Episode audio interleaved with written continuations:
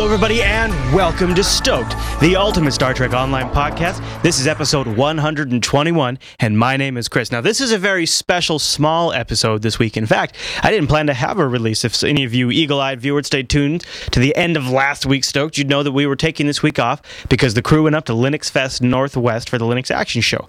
But I did intend to have a Foundry Files for you this week. However, in my uh, mad Starship cleanup operation, I accidentally threw this week's Foundry files out the airlock. It's my bad. You can ask my wife. I do that kind of thing all the time. Uh, but I did want to take a brief moment and alert everyone to a security breach that Cryptic Studios suffered back in 2010. And uh, we will probably be talking about this on an upcoming episode. And as things would likely have it, we just recently covered password management tips for your Star Trek Online account. But I wanted to take a quick moment and say if by chance you haven't done this yet, go change your password. This, applies to people that uh, are had any troubles logging in or if your account was created since December two or before 2010 of December. Um, now, what technically happened is kind of complex, but we did cover it in another show on the Jupiter Broadcasting Network that goes into a lot of these high end systems networking kinds of things, and that's our TechSnap podcast. So if you go over to Jupiter Broadcasting, look for last week's episode of TechSnap. Uh, here, I'll pull it up while I talk about it.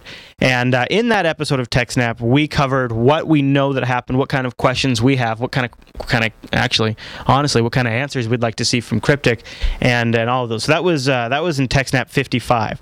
So go check that out.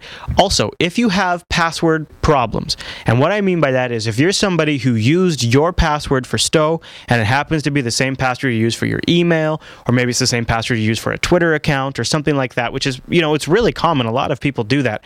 I also want to point you towards another video that I've done. It's in depth look, your last password. And it's a video I've done on password managers that help you generate unique and secure passwords for every different service you use. And that is such a great idea. I call that good password hygiene because what happens is if one of the places that you have your password at leaks, then the hackers and attackers have your password nearly everywhere. And that happened back uh, a couple of years ago when Gawker was hacked.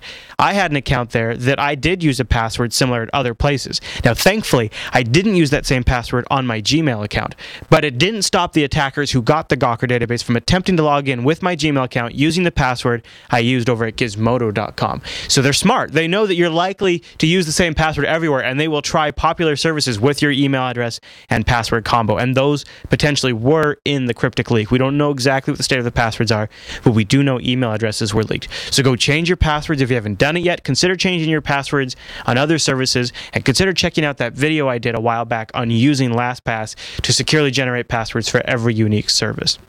Also, let me know uh, what you think of the current state of the game and where things are at and what's currently on your mind. We're about to introduce some new segments, and I want to get some of your thoughts going. And uh, I don't want to tell you all the details just yet, but you'll be hearing about them either on the next episode of Stoked or coming up shortly after that. And I think it's a new segment you're all going to enjoy. But I do also want to kind of prime the community feedback and see what everyone's thinking about the state of the game and where things are at, and maybe what you hope and are expecting for season six. So email us stoked at jupiterbroadcasting.com. All right, we'll be next week with a full regular episode and have a great week.